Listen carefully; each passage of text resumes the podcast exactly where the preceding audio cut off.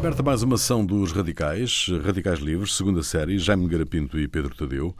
A escalada de tensão entre os Estados Unidos e o Irão parece ter perdido fulgor com a declaração de Trump, convocando os aliados para um acordo com os iranianos. O arrefecimento verificou-se depois de Teerã ter disparado 22 mísseis contra tropas americanas estacionadas no Iraque, que não produziram qualquer vítima, nem americana, nem iraquiana. Os 80 mortos anunciados pelo Irão foram rapidamente desmentidos por Bagdá. Para situarmos o atual conflito, meus senhores, comecemos pelo episódio que desencadeou a recente tensão entre os dois países. A eliminação de Soleimani foi um ato de guerra. Foi um ato de guerra. É um ato, claramente. É um ato de guerra. Claramente é um ato de guerra. É um ato que surpreendeu, e eu devo dizer que pessoalmente achei, até porque Trump até hoje tinha tido sempre uma política bastante, cautelosa nesse tipo de... Aliás, dizia-se, até agora é dos poucos presidentes, ou dos últimos presidentes americanos, era o único que ainda não tinha invadido nenhum país.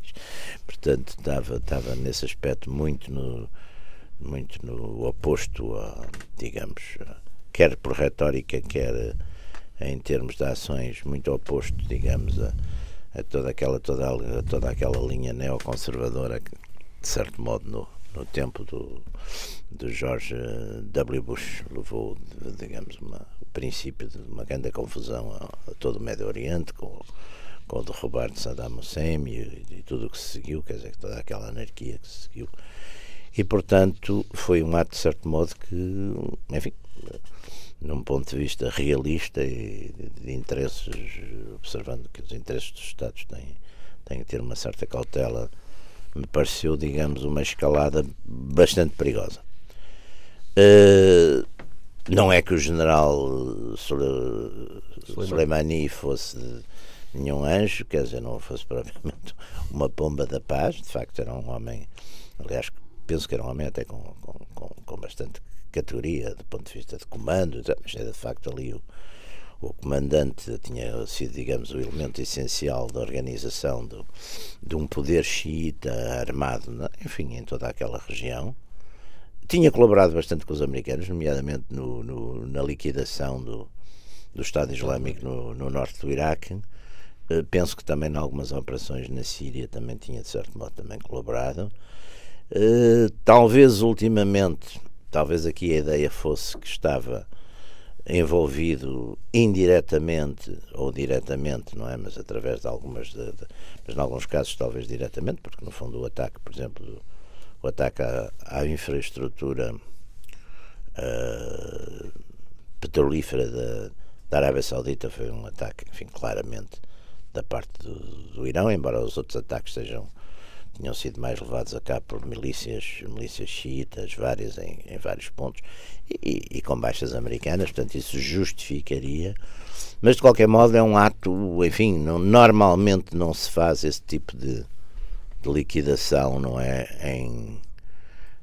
de grandes líderes, não é? Por exemplo, os diretores de serviços de inteligência nunca se andam a matar uns aos outros, embora os americanos tenham uma tradição interessante. Os americanos fizeram isso durante a Segunda Guerra Mundial ao almirante Yamamoto, que tinha sido, o homem, o articulador de Pearl Harbor, e eles fizeram-lhe, de certo modo, uma emboscada também, e eliminaram-no. E, aliás, o Yamamoto até era um homem bastante realista, etc. Portanto, mas não há dúvida que a minha primeira reação foi: agora, o que é que o Irão vai ter que fazer a seguir para não perder a face? Parece que fizeram este tal ataque. Também é curioso em várias razões, porque, por exemplo, primeiro, está bem, o aviso é dado ao chefe de Estado iraquiano, não é? Porque nestas bases americanas estão também tropas iraquianas. Pronto. Isso ainda pode fazer, mas é uma forma de avisar os americanos, não é? Claro. Segunda coisa que também é curiosa: não há defesa, os americanos não lançam aqueles mísseis estas bases deviam estar protegidas, não é? Em princípio, não há também lançamento disso. Portanto, parece tudo uma encenação para tudo sair com a, não é? Chamada... Salvar a face. Salvar a face, todos. Estão todos agora a salvar a face. Bom, mais vale salvar a face que que dar cabo da face, não é? Quer dizer, neste caso, e para o resto do mundo também. E talvez seja isso que se está a fazer, uma espécie de operação de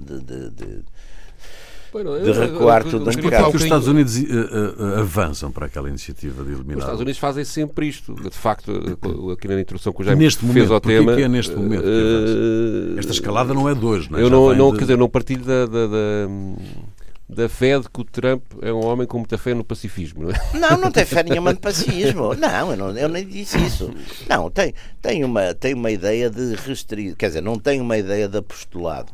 Sim. Tinha apostolado democrático, tinham, por exemplo, os neoconservadores que queriam fazer do Afeganistão uma democracia, que é mudança de regime no Irão, quer dizer, o Trump até agora, aliás, até foi muito significativo que o anterior chefe Conselheiro Nacional de Segurança, o Bolton, que era um homem exatamente advogava, isto seria muito mais normal com ele, por exemplo, com ele lá que era isto que ele queria, com ele lá, aliás ele já foi dizer que desinha, que era isto que era a política dele, era com ele lá do que sem ele lá, não é? Portanto, nesse aspecto há uma... E há aqui outros aspectos também um bocadinho contraditórios, que é, o Trump faz isto sem avisar a NATO. Pelo menos li isso em várias fontes, mas isso também é todo o género dele, o que é um bocadinho o que deixa a União Europeia, nomeadamente, uma situação embaraçada. Isto é daqueles tiros, independentemente das razões que levam, a maioria das pessoas já está a associar isto à questão do impeachment, de forma a tentar desviar. Eu creio que isso também é uma leitura um bocadinho superficial da coisa. Pode, digamos, pelo caminho aproveitar, mas não é para ser social. Aliás, Pedro, repare, até só dizer isto, que me parece importante. O Trump, neste momento, enfim, por leituras várias, não direi que tenha a reeleição assegurada, mas tinha a reeleição. E isto podia-o meter refém de um conflito. Mas eu acho que isto é um golpe falhado em vários sentidos. Que é, cria problemas com os seus aliados, cria um problema no Iraque que provavelmente pode, a médio prazo, criar uma situação em que as tropas americanas têm que sair, já saíram algumas europeias. Mas eu acho que o Trump fica todo contente. Mas não sai por cima, não é? Ou seja, não sei se sai numa situação... Cria uma união entre xiitas e uma união entre Iraque e Irão, provavelmente imprevisível. Não sei. Une o país, o Irão, via aquele no funeral do Soleimani, que foi uma comoção nacional, não é? Miúdas de cabeça descoberta e com ar ocidental, abraçadas a mulheres completamente cobertas. Há aqui as pessoas, digamos, que nós chamamos de conservadoras e progressistas, completamente unidas na mesma comoção. Vai dar um reforço aos partidos ou aos movimentos iranianos. Há eleições em fevereiro no Irão e há eleições presidenciais a seguir. Vai dar um reforço ao movimento mais conservador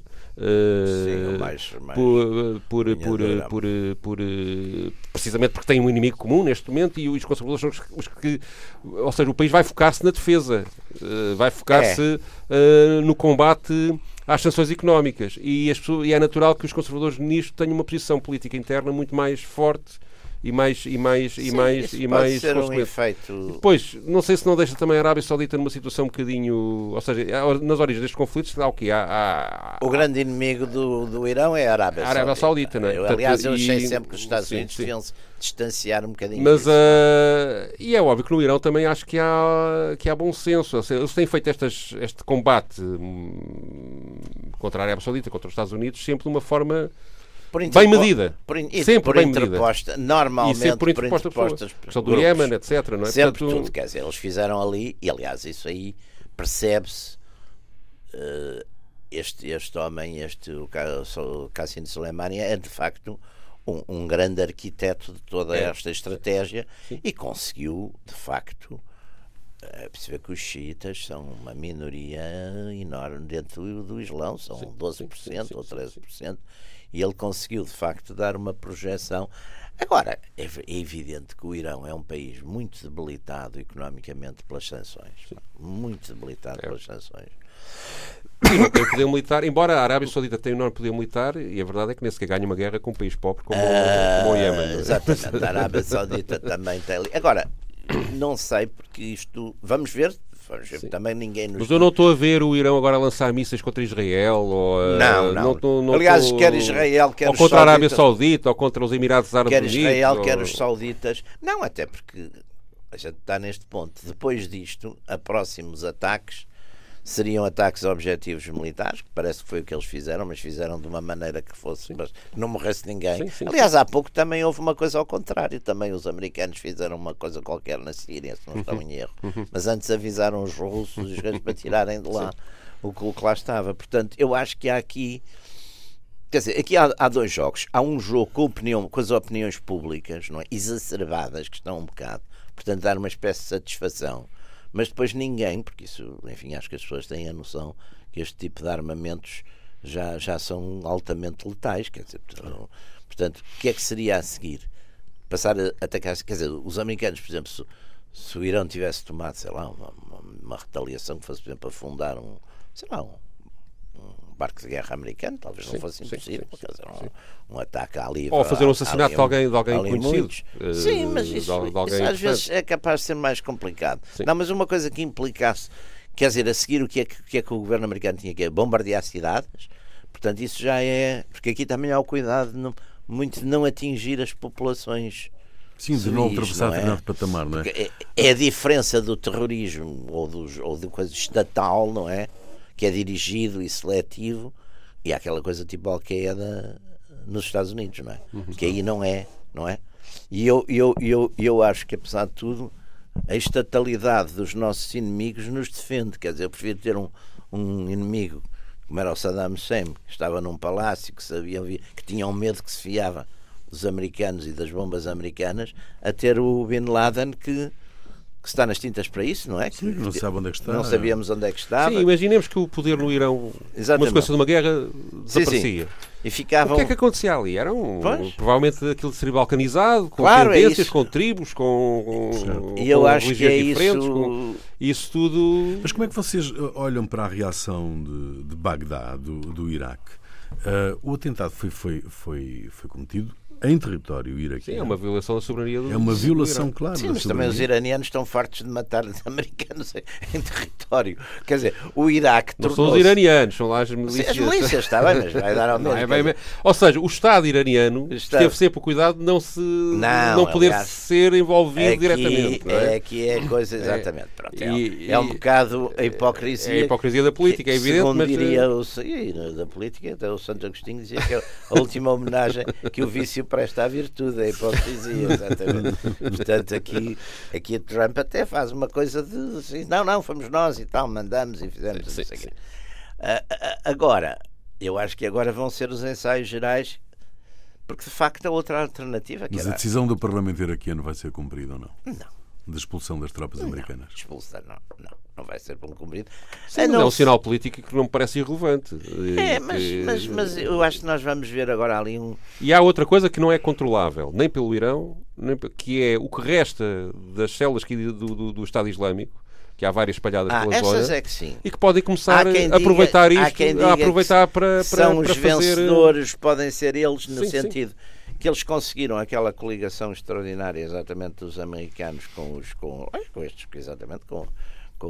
as forças especiais iranianas, e aqueles ataques finais foram todos coordenação, aviação norte-americana com as forças do Qasem Soleimani e tropa iraquiana normal, etc. Portanto, essa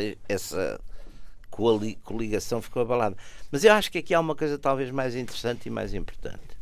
É que nós estamos a voltar a formas de conflito pré-modernas, quer dizer, nós na Idade Média, e até é interessante naquelas épocas aqui de formação do Estado português, temos muitos conflitos ali enfim, lendo as crónicas da época, as narrativas da época, a gente vê que, por exemplo, numa dada altura, sei lá, a Dona Teresa ou a Dona Urraca estão aliadas aos leoneses e contribuem num sítio, mas depois estão a combatê-los no outro, quer dizer, tudo ao mesmo tempo. Ou seja, aquela... Que é o caso dos Estados Unidos neste caso, não é? Porque aliou-se para combater o Daesh. Sim, os Estados Unidos e os iranianos também. Exato, porque por um lado estão a combater os Estados Unidos indiretamente através de milícias no Iraque, mas ao mesmo tempo estavam no norte do... Quer dizer, portanto, há aqui uma... Talvez aí tivesse havido uma trégua, mas... Quer dizer, essa... Sim, é um bocadinho semelhante àquelas guerras da Idade Média em que os árabes podiam ser aliados dos cristãos em determinadas zonas. Mas aí isso ainda se percebia. Aí estava tudo fragmentado. Mas nós temos casos ainda mais impressionantes, mesmo no princípio da Idade Moderna. Temos um caso, por exemplo, muito interessante, não é bem igual, mas é muito parecido, que é num daqueles conflitos dos protestantes holandeses. Uhum. Levantamento dos protestantes holandeses contra o Filipe II. Numa dada altura, o exército do Filipe II, que está a combater o exército dos protestantes holandeses e que é comandado pelo Duque de Parma, pelo Alexandre Farnese, é abastecido por uma esquadra holandesa comercial. Essa esquadra holandesa, com que eles pagam, com que os espanhóis pagam a esquadra holandesa, os holandeses pagam o exército que está a combater o Duque de Parma, e está tudo relativamente feliz, quer dizer, não há ali nenhuma angústia, quer dizer, não há aquela ideia, estão a trair. Portanto, isto é muito interessante. Mas isto morrem os desgraçados que não interessam nada. Mas isto está a voltar. Mas isto também morrem quando morrem direitos de Estado para Estado, ainda morrem mais. Quer dizer, a grande guerra, quer dizer, nos conflitos bilaterais. Portanto, isto tem... É muito interessante nesse aspecto, quer dizer, a gente está a voltar a formas antigas de conflitos, de alianças. Não, e de geometria variável e a volatilidade. Sim, nas alianças, não é? O que também é um bocadinho assustador por causa do grau de armamentos que hoje temos. Quer dizer, é por isso que eu acho que, apesar de tudo... E a falta de controle, ou seja, também há outra coisa que é o controle político nas sociedades hoje em dia, em situações de guerra, é muito mais difícil. Uma coisa, porque, quer dizer, ao mesmo tempo, ter um controle... Quer dizer, vamos lá ver, o Irão... É evidente que os iranianos também sabem, com certeza são prudentes e vêm de uma civilização muito antiga, portanto, medem as consequências. Devem ter dito exatamente, a gente afunda um barco ao Trump, e o Trump também, como é meio também coisa, afunda, meio destravado. Funciona, não, dá-nos cabo de registrar este momento histórico, dá cabo de 2 ou 3 cidades. Não, mas quer dizer, se em vez do Trump fosse o Eisenhower, naturalmente fazia o mesmo, quer dizer, porque aí... E eles devem ter pensado, nós, curiosamente, é que vamos ter que parar. Agora, também não podemos deixar esta nossa opinião pública, não é? A dizer, então não fazemos nada, pá, como é que é? Não é? E portanto, fazem aquela... E, tem o pretexto para retomar lá a questão nuclear, não é? Sim, portanto, dão uma volta, fazem... Agora, não sabemos, quer dizer, pode agora acontecer outras coisas, e eu acho que irão acontecer outras coisas, mas serão as tais coisas indiretas, controladas. Também há que são indiretas e controladas.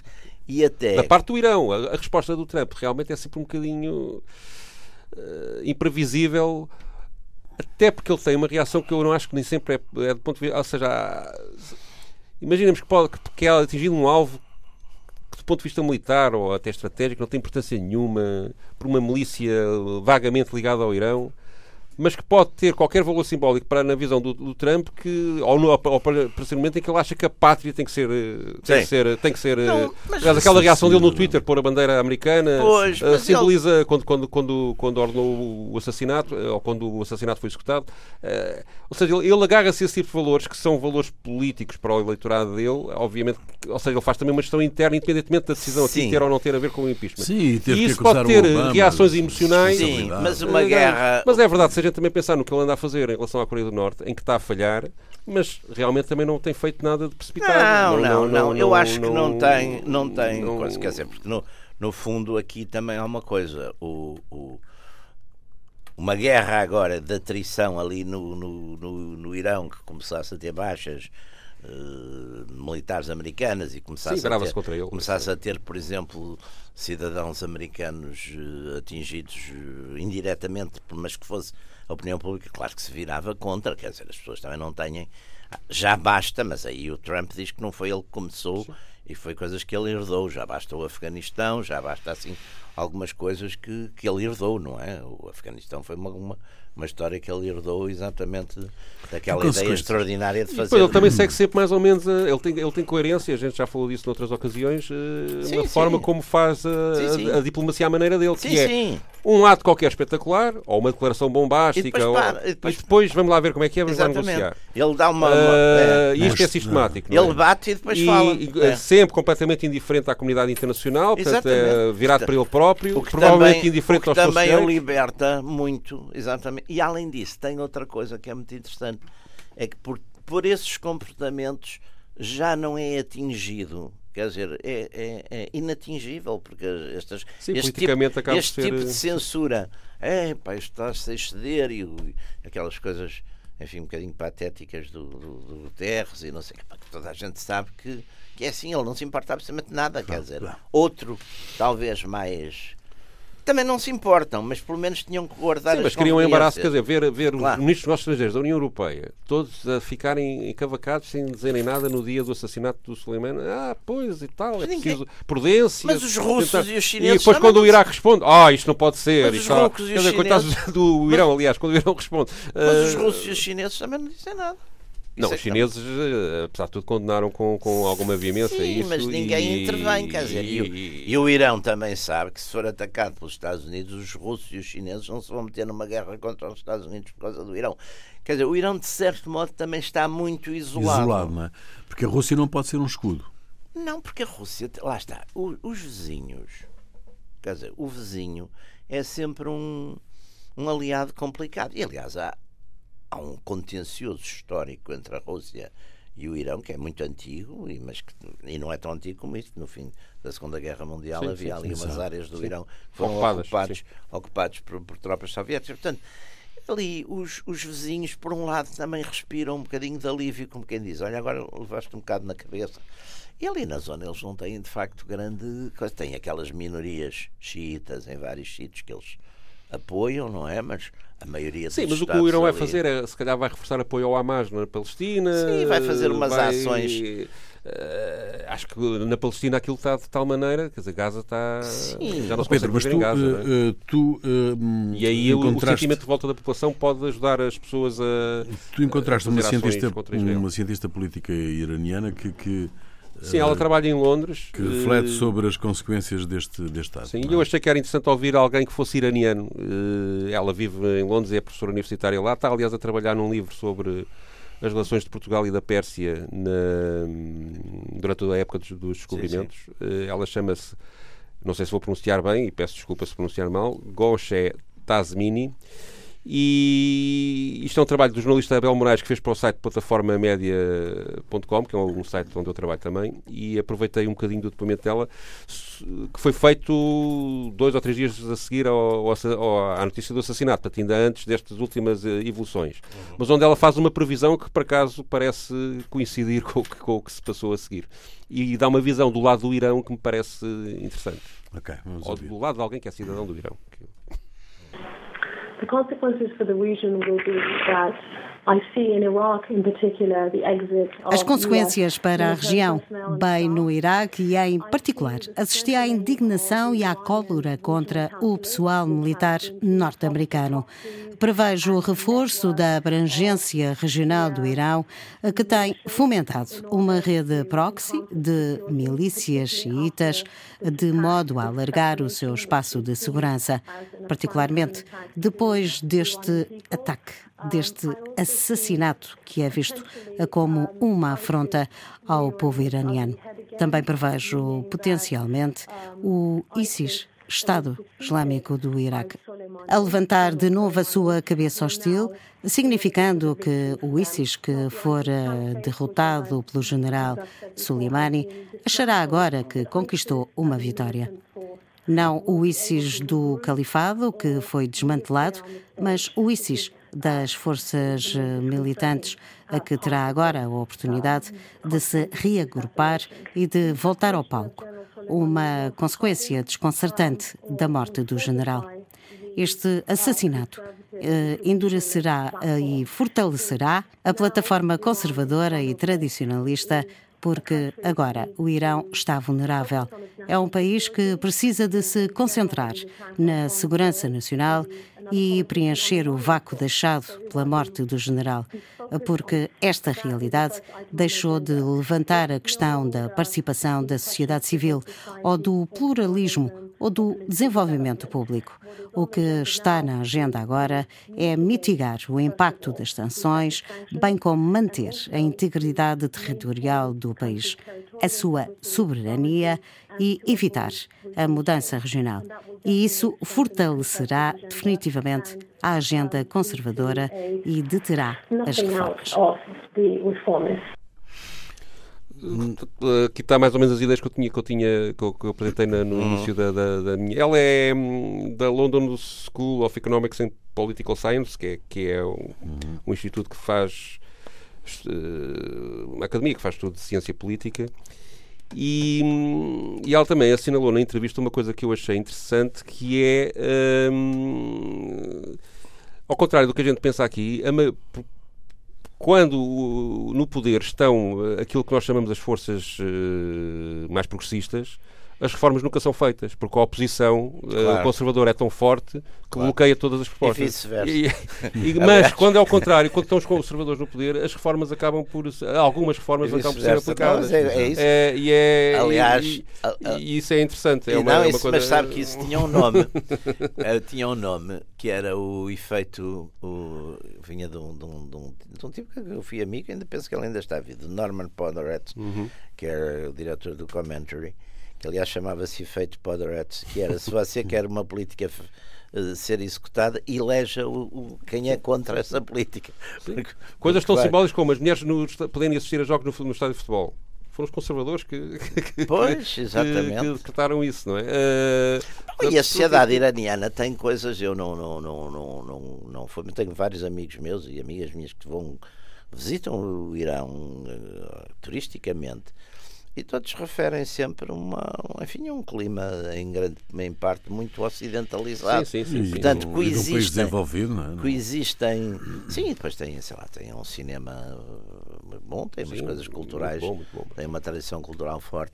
E ela diz também que, como é uma população muito jovem, eles ao contrário do Ocidente, têm muitos filhos. Portanto, e há uma renovação demográfica, e os jovens têm também já quase todos formação. Ele era muito americanizado. Começam a exigir as reformas, independentemente de até terem sentimentos conservadores e patrióticos. Aquilo era muito americanizado, sempre. Teve ali uma fase de grande coisa. E eu senti nela também apesar dela ser toda ocidentalizada e vive na Europa já há muitos anos, há aqui um sentimento patriótico que ela própria não consegue esconder de quem se sente. Ela, a dada altura, diz que isto é o 11 de setembro dos iranianos. Que é curioso isso, que é uma frase fantástica. Mas do vosso ponto de vista, o Irão pode endurecer a sua atividade na região? Ou não tem condições para isso? Não sei, eu tenho grandes dúvidas sobre isso. A questão do Iémen, a questão do confronto da Arábia Saudita... Já estava a fazer, quer dizer...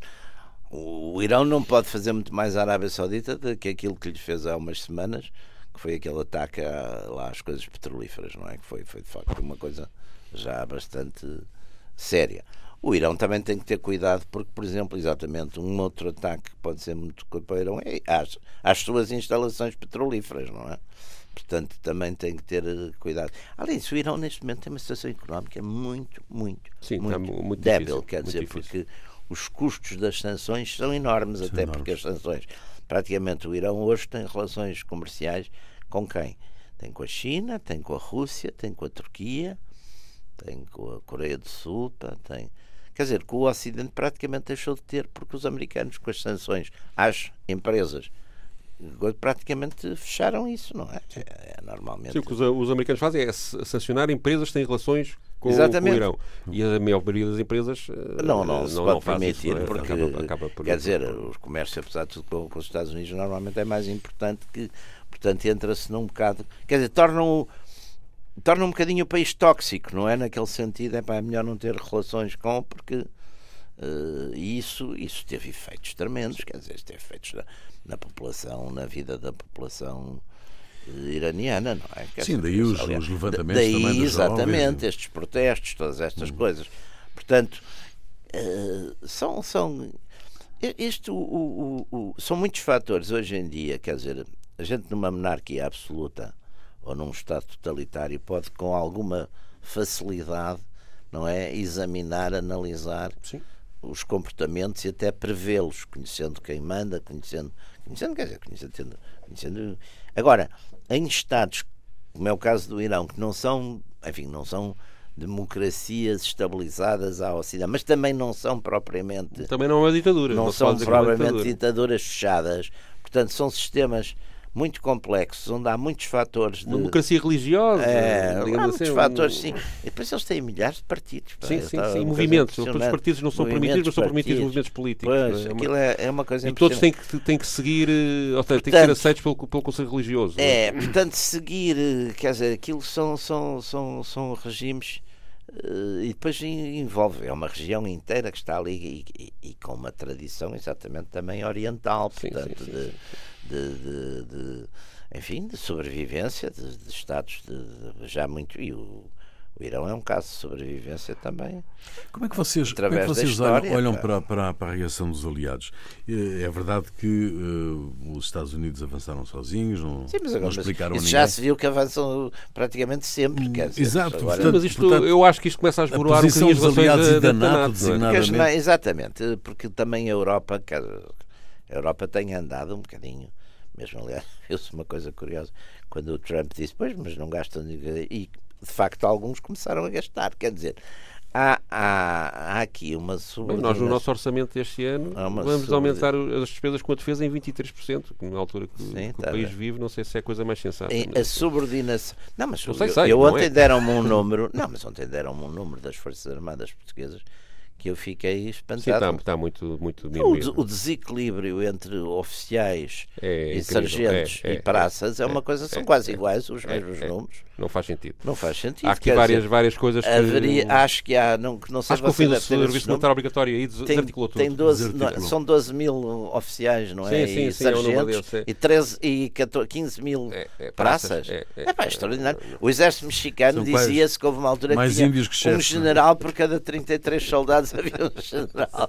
Estamos quase pior, pá, quer dizer. Claro que também operacionalmente eles fazem sim, trabalham para a NATO em coisas estrangeiras, sim, e tal, que apesar de tudo isto muito mantém-se, mas a gestão disso deve ser até complicada para os próprios oficiais e para os próprios sargentos, deve ser uma coisa muito difícil.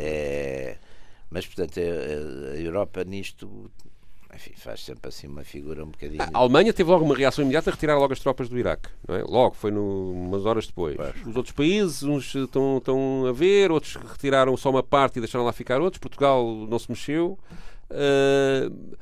Mas todos tiveram nitidamente... E a Comissão Europeia, a nova líder, a fazer uma declaração, digamos... como se quisesse colocar a União Europeia como o grande mediador entre os Estados Unidos e o Irão, e com uma declaração de cariz muito pacifista. Eu agora não sei de cor as palavras que ela usou, mas formalmente, portanto, há aqui uma tentativa talvez de colocar a União Europeia como mediador entre o Irão e os Estados Unidos, e começar negociações, o Trump etc. é capaz de lhe dar jeito. E isso pode dar jeito ao Trump e pode dar jeito à União Europeia, que também tem interesse em retomar negócios com o Irão, porque há muita gente na Europa que claro. Tem que alemães, por exemplo, isso, os alemães têm imensos negócios com o Irão. E que pode levar, aqui na visão otimista disto, pode levar a algum entendimento. Mas vejo isso muito difícil também. Na visão otimista, os próprios Estados Unidos também tinham muito interesse em retomar relações comerciais com o... Porque, de facto, é um país grande, com uma população de 80 milhões de habitantes, sim, relativamente fora de sanções, sim, com matérias-primas, com tecnologia, com bons quadros, e que neste momento, exatamente por causa das sanções, tem problemas complicadíssimos de abastecimentos para a sua economia, e portanto precisa de tudo. Portanto é do ponto de vista de reviravolta para o lado de cima também funciona, não é? Depois, também estas coisas, que é o mundo como hoje em dia é, de facto, os Estados Unidos atua, faz o que quer, a ONU completamente paralisada. Mas uma certa impunidade. É uma coisa realmente... Eu acho que a ONU esteve sempre paralisada. Sim, quer dizer, eu nunca vi a ONU... Quer dizer, a ONU com umas coisas simpáticas. A ONU... E assim, com ar pesaroso. Mas eu acho que a ONU, de facto, a gente nunca a viu, tirando na Guerra da Coreia, que foi... Foi uma espécie de golpe de Estado ao Conselho de Segurança, não é? Da Assembleia já. Mas tirando aí que houve uma intervenção... Não, teve alguma importância no controle das armas nucleares. Houve negociações via ONU. Sim, mas normalmente o que é importante é decidido. É oficializado ali. Aliás, mesmo aquelas forças de paz das Nações Unidas em ar normalmente chegam sempre quando já acabou a guerra. Quer dizer, quando já não há guerra, porque está quieto, quer dizer... E em África tem atuações, apesar de tudo, humanitárias importantes, etc. Depois, mas ao mesmo tempo têm crimes contra as populações, têm coisas, por exemplo, de pedofilia e de coisas em si, horrendas e violações e prostituição. Há uma estrutura também que está sempre a ser posta em causa com este tipo de E depois, de facto, é completamente ineficaz, porque quando chega a hora dos interesses das grandes potências... A única coisa que funcionou foi numa altura... Houve ali uns conflitos em que funcionou, porque as grandes potências estavam todas de acordo. Por exemplo, se não estou em erro, no Katanga. Foi uma coisa que ficou mais ou menos tudo de acordo. Houve uma intervenção lá houve uma intervenção. Mas também é o único palco quando as nações mais pequenas podem fazer ouvir a sua voz. Portanto, acaba, apesar de tudo, por criar ali algum... Mas é uma voz como uma anedota agora que situa-se aí, que é muito engraçada, não sei se vocês já receberam, que é de um velho judeu ortodoxo que é entrevistado, que vai há 60 anos rezar todos os dias ao Muro das Lamentações, e eles perguntam, então, mas porquê é que você vem rezar? Eu venho rezar para que cristãos, judeus e muçulmanos se entendam, para que não haja guerra, e então, mas diga, ao fim destes 60 anos, qual é a sua sensação? A minha sensação é estar a falar para uma parede. Eu adorei. O burro das lamentações, a falar para uma parede. Exato. Mas onde é que fica no meio disto tudo o acordo nuclear? Que o Irão respeitou, que os Estados Unidos saíram.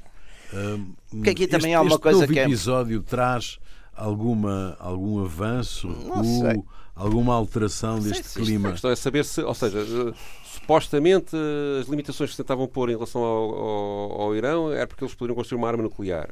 Se calhar eles neste momento nem têm condições para o fazer, muito provavelmente, não é? Porque mesmo que não cumpram algumas componentes do acordo e começam a fazer tratamento de urânio em níveis que não estavam previstos, daí até à obtenção de uma arma nuclear vai um caminho bastante longo que não creio que eles tenham condições para cumprir. E, portanto, na prática também é simbólico um pouco eles dizerem que já não vão cumprir isso. Agora, claro, do ponto de vista da opinião pública, a ameaça nuclear vinda do Irão ou de um país como a Coreia do Norte, sim. São coisas de armas políticas de mobilização no Ocidente e na mobilização nestes países que... Sim, é sempre a ideia. São assustadoras, as pessoas têm medo disso, e muito bem, não é? Mas eu não creio que o Irão tenha condições para fazer arma nuclear e acho que todas as chancelarias têm mais ou menos noção disso. Não é? Mas há um risco mais elevado por Trump estar na Casa Branca? Pelos vistos, não. Não, eu acho que há, porque isto é tudo muito imprevisível e muito errado. Mas isto quer dizer... Apesar de ele ter aquele comportamento, o comportamento tático ser mais ou menos o mesmo, a estratégia não consigo compreender o que é, quer dizer, onde é que ele quer chegar, a não ser ter proveito próprio. A estratégia está no... Bom, a estratégia está na evidente que há uma estratégia, mas que eu acho que ele, aliás, até pôs curiosamente... Eu acho que a única estratégia que ele pôs desde o princípio, desde a campanha eleitoral, do ponto de vista da política internacional, é a questão da China e da guerra comercial com a China. Pronto, mas isso agora parece que vai haver uma certa acalmia. Não, o resto, aliás, o mundo está... Nunca mais invadiu, de facto. Este é o primeiro ato assim, que de resto não invadiu. Não, isso é verdade, Jaime, que disse há bocado. Mas é importante. Sim, os Estados Unidos não invadiram. E o Trump tem uma posição, curiosamente, ele tem dito isso várias vezes. Agora mandam os drones, não precisam. Mas quem mandou mais drones na história dos casos foi o Obama. O Obama usou muito mais drones do que o... Aliás, os drones é das coisas curiosas. Não sei se vocês viram, já saíram 2 ou 3 filmes muito bons sobre a questão dos drones. Porque os drones... de certo modo tira uma certa dignidade à guerra, não é? Porque a guerra... Não, mas tira completamente. E é um filme muito giro. Não, mas há um filme muito giro, que eu não me lembro agora o nome, mas é de um fighting pilot, um piloto operacional americano, de combate, que toda a vida não sei o quê, e que é mandado exatamente numa altura para ficar lá, numa daquelas coisas de drones dos Estados Unidos, lá numa base qualquer no interior, onde ele todos os dias está em casa de manhã, toma um pequeno almoço, depois vai para ali e fica ali sentado em frente a um computador a seguir lá uns prováveis objetivos. Quer dizer, e ele, por um lado, como tem que vigiar lá a casa de um suposto ou real terrorista que ele tem, começa-se de certo modo quase a afeiçoar, digamos, à família, pá. E ao mesmo tempo sente-se um bocado um cobardolas, quer dizer, estar ali sentado e depois um dia se receber uma ordem. Aqui nos Estados Unidos é complexo, porque mete a decisão, tem que vir do presidente e tem que ter depois há um advogado, coisa, é assim uma coisa um bocado complexa. Procedimento... Mas há um outro filme com a Dantes, que é uma outra coisa. Há vários. Sim, sim. Porque é aquela ideia que os gregos tinham, não é? Que os antigos gregos tinham, que por exemplo, consideravam o arco e a flecha uma arma covarde, porque um homem lutava. Os cheiros eram sempre uma classe mais inferior na letra. Mas decisiva. Sim. Decisiva depois, por exemplo, olha, nas nossas guerras, na Guerra dos 100 Anos, sim. Decisiva, pá. Sim. E aqui, por exemplo, os archeiros também foram decisivas em Aljubarrota. Quer dizer, mas lá está, mas eram coisas, o matar à distância, quer dizer, havia uma ideia mais cavalheiresca na guerra. Essas escuras depois, essas coisas na guerra sendo, real, foram sendo, não, mas foram sendo... Não, aliás, uma das coisas que nós, que de facto nos próximos anos há uma coisa que pode alterar muito os teatros de guerra, que é a capacidade de ocupar terreno sem pessoas. A robotização acabará um dia por... E isso, ocupar terreno sem ter vítimas mortais, muda muito o cariz da guerra. Não é? Mas é preciso que os tipos que lá estão saiam. Quer dizer. Pois, mas pode torná-la ainda mais destruidora. O ataque a drone, no fundo, tem o mesmo papel de uma aviação. Pode fazer algumas coisas, mas de facto não ocupa o terreno. Não é? Pois. Portanto, mas os robôs, da forma como estão a evoluir, um dia vão conseguir. E não será tão tarde como isso. Vão conseguir. Um dia faremos aqui um programa sobre a robotização. Um dia faremos aqui um programa sobre a robotização. Essa nova realidade. Lógica. É verdade, é verdade. Outra coisa que me parece que a gente está-se a esquecer é o que é que as consequências disto para Israel. Não é? O Netanyahu apoiou muito, mas Israel deve estar... Isto para Israel dá-lhe imenso jeito. Eu não queria... Ele já tem tantos problemas internos e com os palestinos, não sei... Mas ele foi dizendo... Não, mas eles no fundo, quer Israel, quer os sauditas... Como quem diz, está bem coisa, mas a gente não teve nada a ver com isto. Mas também não os vi assim tão entusiasmados como estava. Não, nem devem estar, nem faz muito sentido que estejam, não é? Também não. Agora, Israel praticou sempre muito este tipo de política de eliminação seletiva. Sim. A eliminação fez isso a vários daqueles dirigentes ali, guerrilheiros e coisas, fez várias vezes. Israel teve muito. Mas lá está, por exemplo, isto é uma operação que obriga, por exemplo, a ter muita informação do próprio terreno, sim. Pá, porque de saber que o homem ia àquela hora para não sei o quê, quer dizer, não é só os drones, quer dizer, tem que haver ali muita... E aí é capaz de Israel ter ajudado um bocado, porque é mais fácil ser Israel que tem tipos próximos lá infiltrados do que ser propriamente os Estados Unidos, não é? Muito bem, estamos no final desta sessão dos Radicais Livres, segunda série, Jaime Garapinto e Pedro Tadeu. Pedro, o que é que traz-nos um dos hinos mais curtos do mundo? É verdade, é o segundo hino mais curto do mundo, o hino do Irão. Achei que era interessante ouvir. Qual é o mais curto? É o do Japão. É do Japão. É um hino que só foi adotado em 1990 para substituir o hino que o Ayatollah Khomeini na Revolução de 79 impôs. E muita gente no Irão não acha que isto seja o verdadeiro hino. Uns acham que é o do Ayatollah, outros ainda acham que é o anterior. Portanto, há mesmo discussão sobre esse assunto. A letra é muito pequenina, eu vou ler para vocês perceberem o tom da coisa. Claro que tem uma referência religiosa, não é? Lá no alto, no horizonte, nasce o sol oriental, a luz nos olhos dos crentes na justiça. Bahman é o zénite da nossa fé. A sua mensagem, ó imã, de independência, de liberdade, está impressa nas nossas almas. Ó mártires, seus clamores ecoam nos ouvidos do tempo. Duradoura, continua eterna, República Islâmica do Irão. Fica aí, nós voltamos 2 a 8 dias.